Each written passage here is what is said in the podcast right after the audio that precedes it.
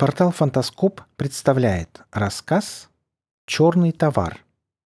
Автор Григорий Неделько. Читает Олег Шубин. Посвящается памяти Филиппа К. Дика. Годы жизни с 1928 по 1982.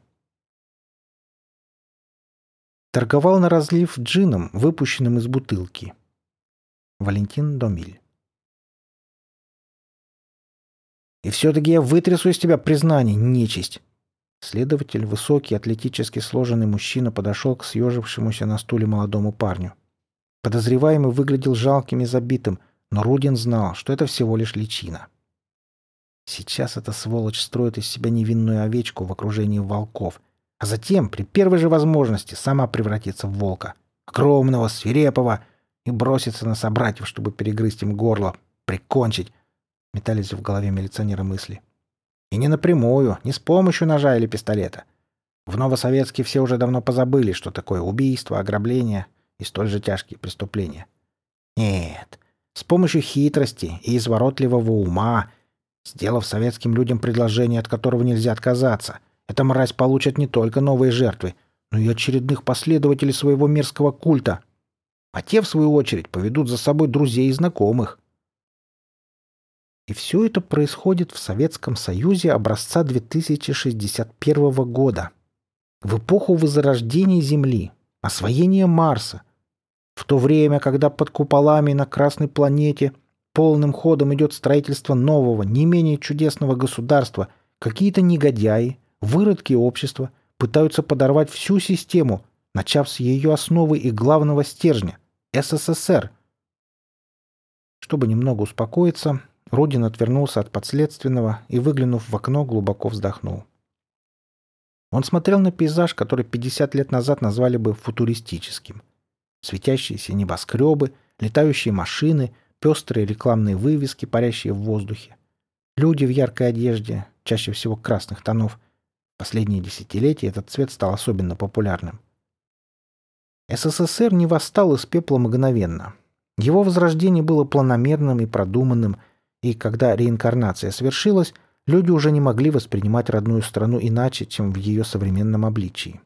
Они сжились с законами, с ситуацией, с собственной судьбой, которая день ото дня становилась завиднее и счастливее, и были лишь рады, что самая мощная и прогрессивная держава в мире за всю его историю опять встала у руля планетарных экономики, политики, общественной жизни – но и в этом безоблачном, казалось бы, мире, где люди уже не боялись темных переулков, где каждый мог получить бесплатное образование, где пенсии и пособия выросли, наконец, до значительных высот, находились уроды, недовольные современным положением вещей. Или чем они недовольны? Рудин сжал кулаки и отвернулся от окна, обратив взгляд на вжавшегося в стул Кочепыгова. Сморчок. Сколько ему? Двадцать, двадцать два? И он уже прогнил весь, изнутри и снаружи, упал в омут вседозволенности, нарушил непоколебимые моральные законы, начав распространять эти штуки. «Зачем ты это делал?» Еле сдерживая злость, процедил Рудин. «Мне нужны были деньги. Мои родители умерли, когда я был маленький». Последственно начал говорить давно заученные фразы. Не в первый раз он оказывался здесь. Но почему его до сих пор не арестовали? Как ему удавалось избегать наказания? Я отродясь не знал, что такое беззаботное существование. Между тем продолжал Кочепыгов. Мне надо было как-то вертеться, выживать. Но не таким же способом! В гневе закричал Рудин. Парень замолчал, то ли испугавшись, то ли прекрасно сымитировав испуг. «Хорошо», — с трудом успокоившись, сказал следователь.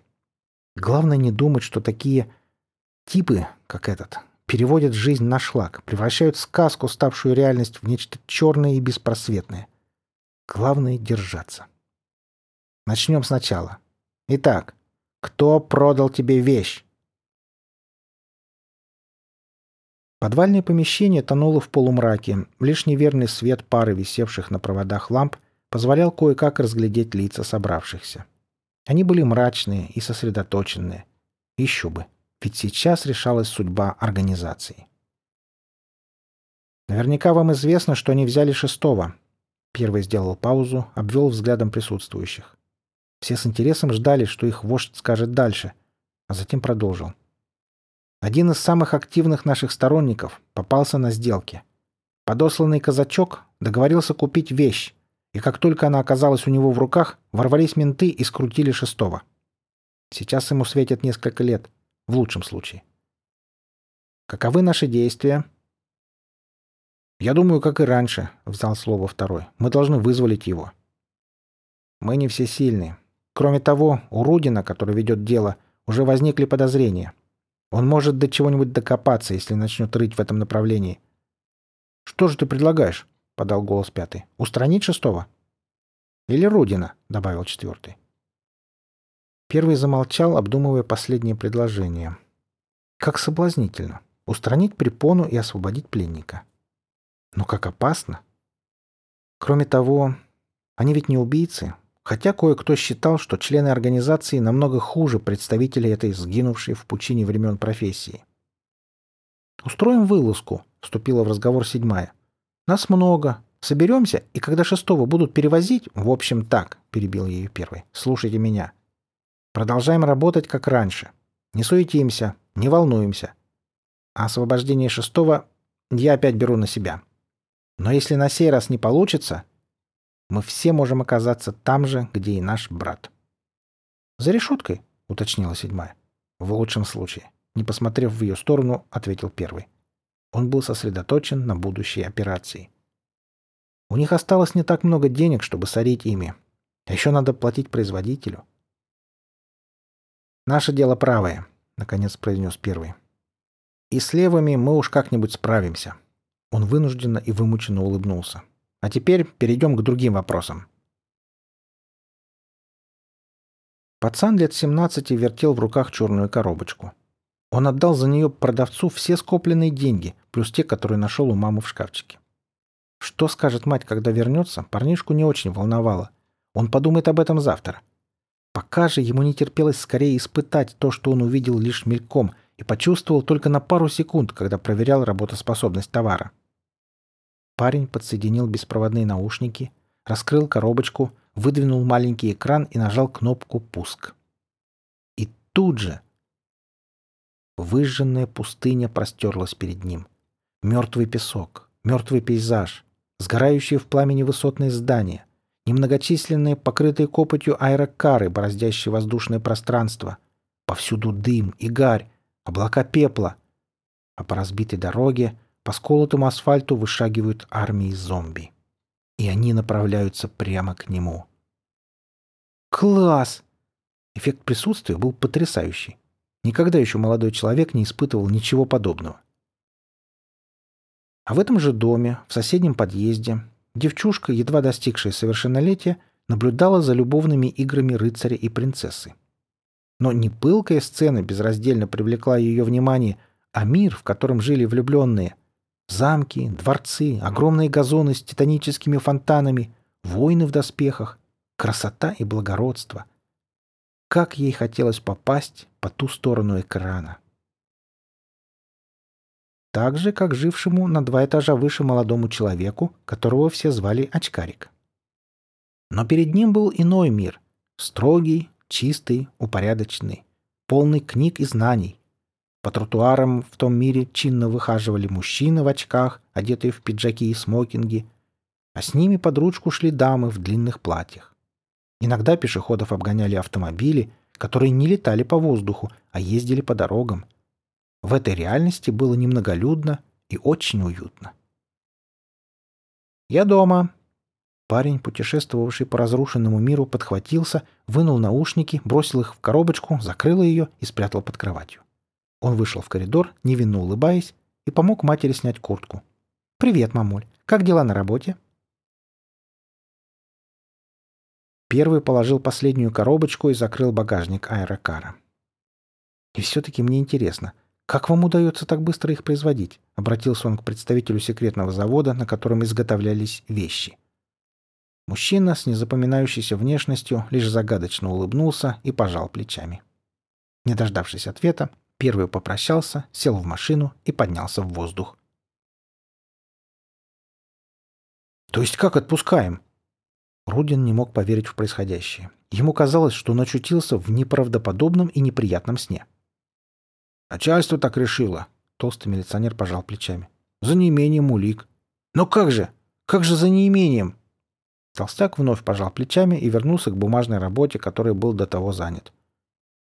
Абрам Кочепыгов обернулся и помахал Рудину. С лица юноши не сходила веселая, победоносная улыбка. «Ублюдки!» — процедил следователь. Он смотрел, как Кочепыгов выходит из отделения и пытался придумать оправдание себе, начальству, всей милиции Советского Союза. Но оправдания не находилось. «Ну что, Кочепыгов?» «На воле гуляет, голубчик. Все в порядке». «Вот и отлично. А Рудин?» «Бесится, наверное. Но ничего, это пройдет». «У Рудина-то? Вряд ли». «М ладно, бывай». Начальник городской милиции Антонов пожал руку возглавлявшему первое отделение Кочкину и удалился, бросив напоследок, громко так, чтобы все услышали, что впредь надо работать активнее. Нужно непременно добывать доказательства, чтобы сажать этих нелюдей за решетку. Ясно? Ясно, пробурчал Кочкин как мог достоверно. Антонов вышел в коридор, хлопнув дверью. Начальник отделений выждал пару секунд а потом, сгорая от нетерпения, полез в ящик стола, где лежала толстая, перетянутая резинкой пачка. Времена меняются, а методы нет. Сумма взятки была внушительной. Конечно, пришлось поделиться с крышей, но и так, на жизнь хватит. Пусть Кочепыгов гуляет на свободе. Побольше бы таких Кочепыговых, подумал Кочкин и, облизнувшись, принялся пересчитывать деньги.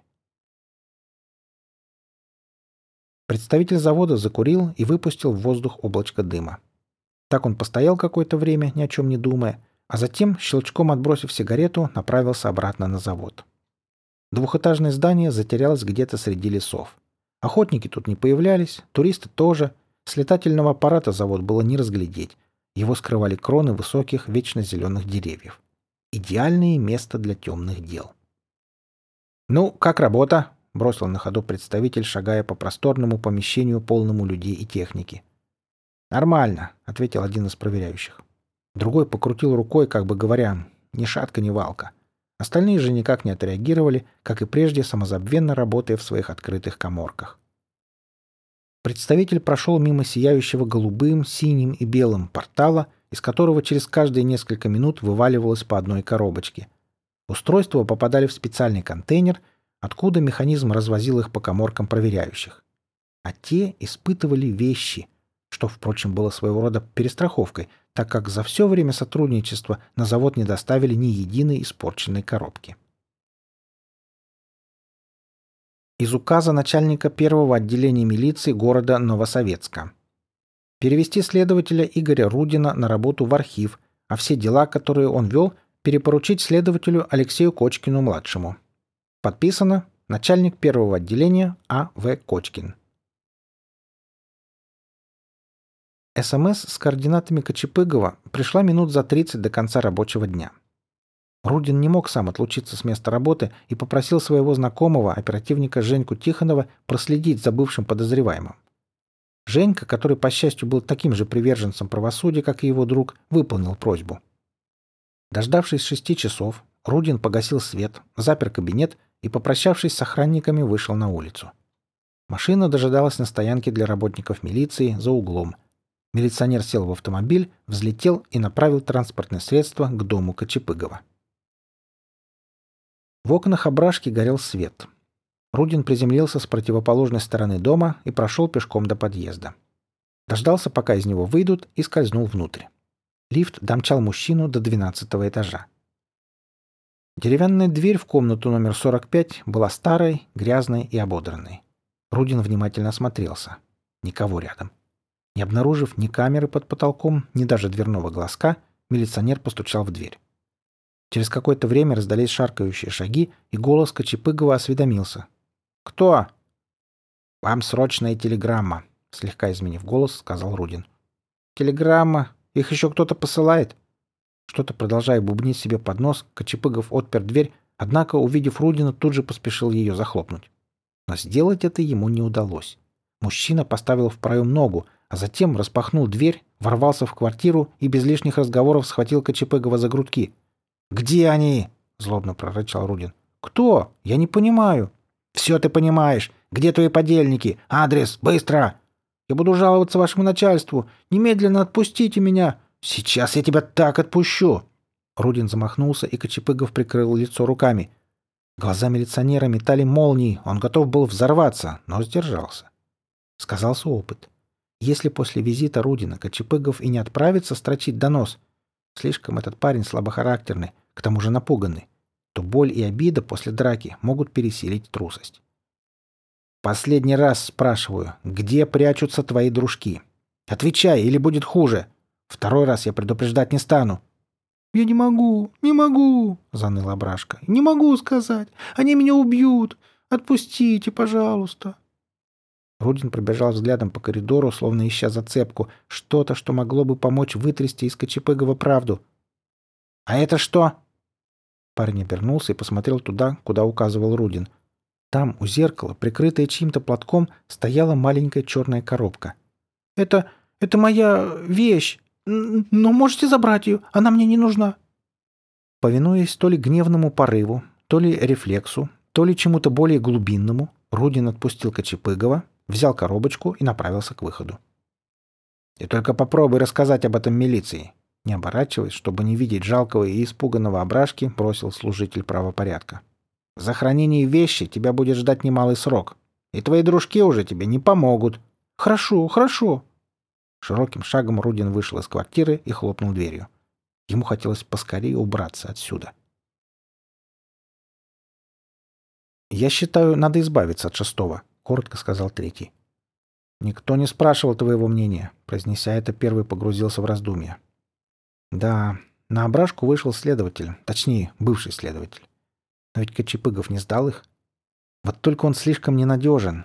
Когда-нибудь по его вине накроют все руководство организации. Это надо предупредить».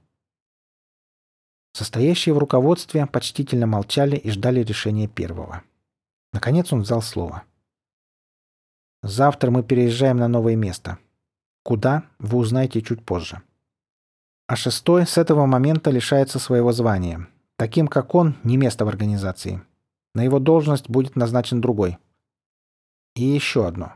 Если я узнаю, что кто-то из вас, лично или опосредованно, применил к шестому, к ображке, какие-либо санкции, то незамедлительно накажу этого человека. Всем понятно?» Собравшиеся дружно кивнули. В таком случае можете расходиться. Собрание окончено. Лишь только представитель, а по совместительству замдиректора завода, сел за стол, включил кондиционер и удобно расположился в кресле, как дверь в его кабинет открылась, и внутрь заглянул невысокий вертлявый человечек с подвижным лицом. «Сергей Викторович, вас вызывают».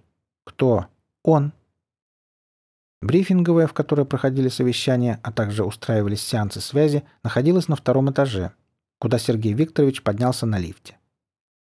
В просторной комнате стоял круглый стол темного дерева и множество стульев с черными спинками. На стене висел внушительных размеров голопроектор, передававший изображение чьего-то одутловатого лица. Человек смотрел на Сергея Викторовича абсолютно безразлично. Чуть ниже горела надпись Русь монархическая, 2061. Параллельный мир. Апартаменты императора. «Добрый день, Ваше Величество», — поздоровался Сергей Викторович. «Чем обязан?» «Вы не сообщили об успехах в области распространения вещей». Монарх по обыкновению перешел сразу к делу. «Да-да, это моя оплошность», — признался Сергей Викторович, а сам тем временем размышлял, как сообщить императору о том, что их план под угрозой срыва. Слишком уж хорошо работают правоохранительные органы СССР, и это несмотря на баснословные вложения со стороны параллельного мира и его соратников в мире советском. «Мы планировали начать вторжение в ближайшее время», произнес император своим грозным голосом. «А вы подводите нас. Как обстоят дела в СССР? Достаточно ли люди разобщены? Готовы ли к восстанию?» «В том-то и дело, что нет», — подумал Сергей Викторович. Мы нашли последователей, но их мало для того, чтобы осуществить наш замысел. Советский Союз оказался крепким орешком при всей своей утопичности. А может, благодаря ей? Больше тянуть с ответом не было возможности, и Сергей Викторович заговорил. Зампредставитель выкручивался изо всех сил. Однако, судя по реакции императора, ему не поверили. «Мне все ясно», — сказал правитель. «Я свяжусь с вашим начальством» и прервал связь. Уставший и вымотанный, больше, чем после тяжелого физического труда, Сергей Викторович вернулся к себе в кабинет. Закрыл дверь и плюхнулся в кресло. Отпер ключом нижний ящик стола и достал из него маленькую черную коробку. Поднял крышку, выдвинул экран. Какое-то время, как завороженный, смотрел на кнопку «Пуск» и, в конце концов, нажал ее. Наушники остались лежать в ящике. Сергею Викторовичу было безразлично, услышит ли его кто-нибудь. Сейчас ему было все равно.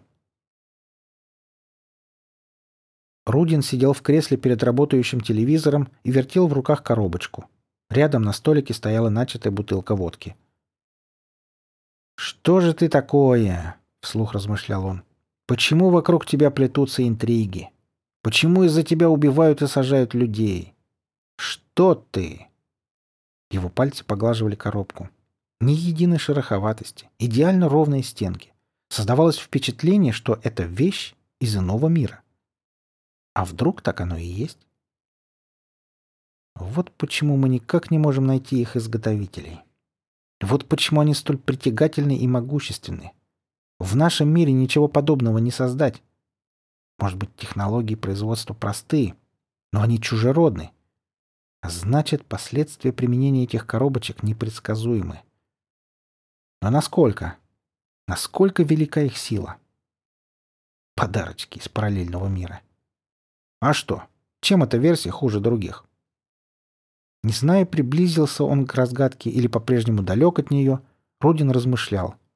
Больше ему ничего не оставалось. После того, как он потерял последнюю и единственную ниточку в этом деле, после перевода на новую должность, ему предстояло навсегда забыть о заговорщиках и о своем желании отправить их за решетку. Чтобы как-то скрасить грусть, милиционер решил выпить. В одиночестве, так как никто сегодня не мог составить ему компанию. Семья, жена и двое детей отдыхали на Кипре. Лучший друг, занимаясь своей бухгалтерией, допоздна засиделся на работе и мечтал лишь о том, чтобы выспаться. А случайных знакомых приглашать не хотелось. Коробочка черного цвета действовала гипнотически. Рудин не мог отвести от нее взгляда. Едва ли не против своей воли, он приподнял крышку, а затем откинул ее. Рука в нерешительности зависла над экраном, но все-таки выдвинул его. Рудин затаил дыхание и нажал на пуск. Но ничего не произошло. Палец еще несколько раз вдавил кнопку, только это не принесло никакого результата. «Сломано», вот почему Кочепегов так легко согласился расстаться с ней. Проклятый вещеголик. Рудин собирался закрыть коробку и отбросить ее подальше, как вдруг его внимание привлекло то, что он вначале принял за отражение. Но то было не отражение. Картинка была слишком яркая, к тому же... Он всмотрелся в изображение, и истина, подобно цветку, раскрылась внутри него. — Зашумело в ушах, перед глазами поплыло, и он перенесся в иной мир, а на самом деле все в тот же — мир Союза Советов 2061 года. Мир почти идеальный, удивительно красивый и технологичный. И в этом мире, в одной из многоэтажек, на кресле перед включенным телевизором сидел высокий, атлетически сложенный мужчина с черной коробочкой в руках. Крышка коробочки открыта — выдвинут небольшой плоский экран, на котором Мир Союза Советов 2061 года. Мир почти идеальный, удивительно красивый и технологичный. И в этом мире, в одной из многоэтажек, на кресле перед включенным телевизором сидел высокий, атлетически сложенный мужчина с черной коробочкой в руках. Крышка коробочки открыта, выдвинут небольшой плоский экран, на котором... И так снова и снова. Опять и опять до бесконечности. Реальность закрутилась в спираль, увлекая за собой и одновременно истончаясь, теряясь в открывшейся истине. А истина состояла лишь в том, что мир человека по имени Рудин, мир, в котором он хотел бы жить, уже создан и заключен внутри черной коробочки. Вещи, пришедшие из ниоткуда и обладающий необычайной силой. Или то всего лишь его мозг? Работающий на несколько процентов от своих возможностей в обычное время, сейчас он ускорился и задействовал скрытые резервы? Сколько процентов выжимала из него коробка? 50? 60? Или все 100? Мысли рвали сознание на части. Невероятным усилием воли Рудин отключил коробочку и закрыл ее. Не обращая на это внимания, милиционер откинулся в кресле и постарался прийти в себя, попробовал осмыслить то, что узнал сейчас. Быть может, он избранный? Или он лишь увидел то, что другие предпочитали не замечать? И самое главное, что ему делать с открывшимся знанием? Он знал, что найти производителей коробок, докопаться до сути, пусть не прекратить производство этих невероятных и чудовищных вещей, но хотя бы выяснить, что к чему, кто и зачем производит их, и как, как можно сделать подобное? Искусственную вещь, вместилище миров, их собственного мира. Так что же, реальность, все, что вокруг, подделка? Или хорошо выстроенная игрушка? Или мир настоящий, просто... просто... Мысль ускользала. Рудин выпил из горла и, не отпуская бутылку, снова откинулся на спинку кресла. Просто есть что-то выше, кто-то выше, и даже найди он производителей коробочек, докопался бы он до самой сути. И готов ли он пожертвовать работой, семьей, спокойной жизнью, чтобы раскрыть эту тайну? Что делать с открывшимся знанием? Готов ли я? Он не мог ответить. Вернее, не хотел отвечать. А в голове металось, билось о стенки черепа одно коротенькое слово. Нет. Он не готов. Слишком многое надо поставить на карту. А все ради чего? Ради фантомов и призраков, неподтвержденных догадок? И ради того, что, как ему казалось, никто во Вселенной не должен знать. Некоторые тайны лучше оставить тайнами. Он всего лишь человек и может не выдержать ответственности, знания. Но все его нутро требовало ответа. Рудин до боли сжал зубы. Его лицо исказилось от злобы и ненависти, и он, размахнувшись, бросил черную коробочку об стену. Удар. Вещь отскочила, упала на пол и закатилась под кровать. А ее новый хозяин, пытаясь смириться с выбором, который только что сделал, закрыл глаза и стал ждать приближения освобождающего и умиротворяющего сна. «Давно хотел тебя спросить», — сказал главному инженеру один из его коллег.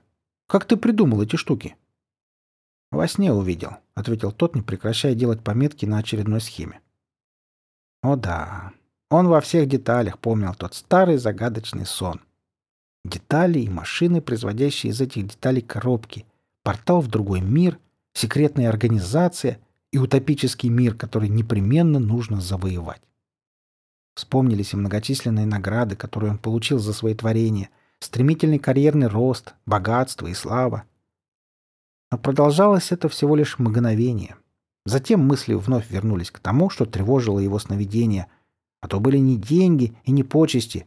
Каждый раз, ложась спать, мечтал он разглядеть лицо придумавшего эти маленькие черные коробки и разработавшего план по захвату параллельного мира. Главный инженер жаждал вглядеться в лицо того, кто, как он подозревал, и открыл портал между реальностями. В лицо странное, нечеловеческое.